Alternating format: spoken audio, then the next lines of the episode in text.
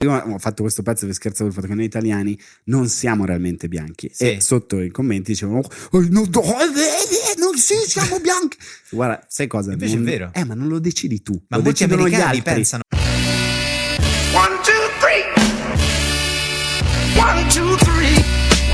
Weekly Wizardo. Un podcast molto intenso.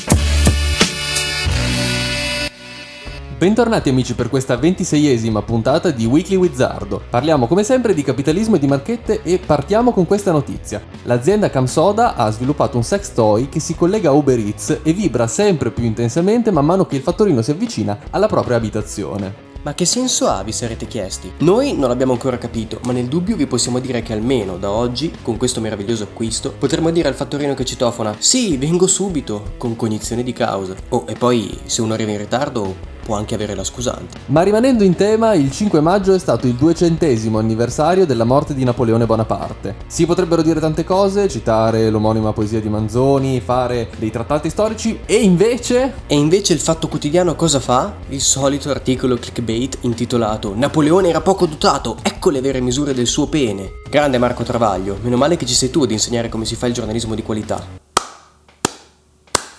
E infine, per rimanere sempre in tema di Francia, pare che proprio nella settimana in cui si ricorda la morte di uno degli imperatori più importanti della sua storia, nel suo piccolo un contadino belga sia riuscito a prendersi una, diciamo, rivincita. Tra martedì e mercoledì, un contadino che lavorava in alcuni campi situati al confine tra Francia e Belgio si è trovato a dover eseguire la consueta manovra con il trattore. In mezzo al percorso, però, ha trovato una pietra e, infastidito, ha deciso di lanciarle un paio di metri più in là, non sapendo che era stata posizionata per segnare il confine tra le due nazioni, di fatto aumentando l'area del territorio belga e riducendo quello francese. A distanza di poche ore, un appassionato di storia locale che stava passeggiando nella natura si è accorto dell'errore e ha avvisato le autorità. La faccenda non ha creato errori diplomatici, ma entrambe le fazioni hanno preso la situazione con un sorriso. Il sindaco del paese belga ha affermato: Ero felice perché la mia città era più grande. Beh, come dargli torto, ma degli altri a cui non bisogna mai dare torto sono loro, ormai avete capito, dai.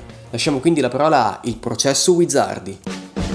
Passiamo ora al Giro d'Italia, ma non il solito Giro d'Italia di cui ci occuperemo, bensì un'iniziativa di carattere sociale che porterà Salvatore Cimmino a nuotare per 400 km da Ventimiglia a Trieste, dove emergerà, anche qui simbolicamente, in Piazza Unità d'Italia, una traversata divisa in 17 tappe che durerà dall'8 maggio fino al 9 ottobre e toccherà diverse regioni italiane. L'iniziativa è promossa e organizzata nell'ambito del progetto A nuoto nei mari del globo per un mondo senza barriere e senza frontiere, realizzato dall'attivista insieme all'associazione Luca Coscioni, da anni attiva nei diritti alla salute. Sabato 8, Salvatore, 56 anni, amputato una gamba a 15 anni, ha nuotato la prima tappa in circa 5 ore, percorrendo 22 km dalla partenza dalla spiaggia del Biscione di Ventimiglia, arrivando alle 14.15 alla banchina del Circolo Cantieri di Sanremo, un'impresa che potevamo non raccontarvi. Per tutte le info informatevi sui siti dedicati.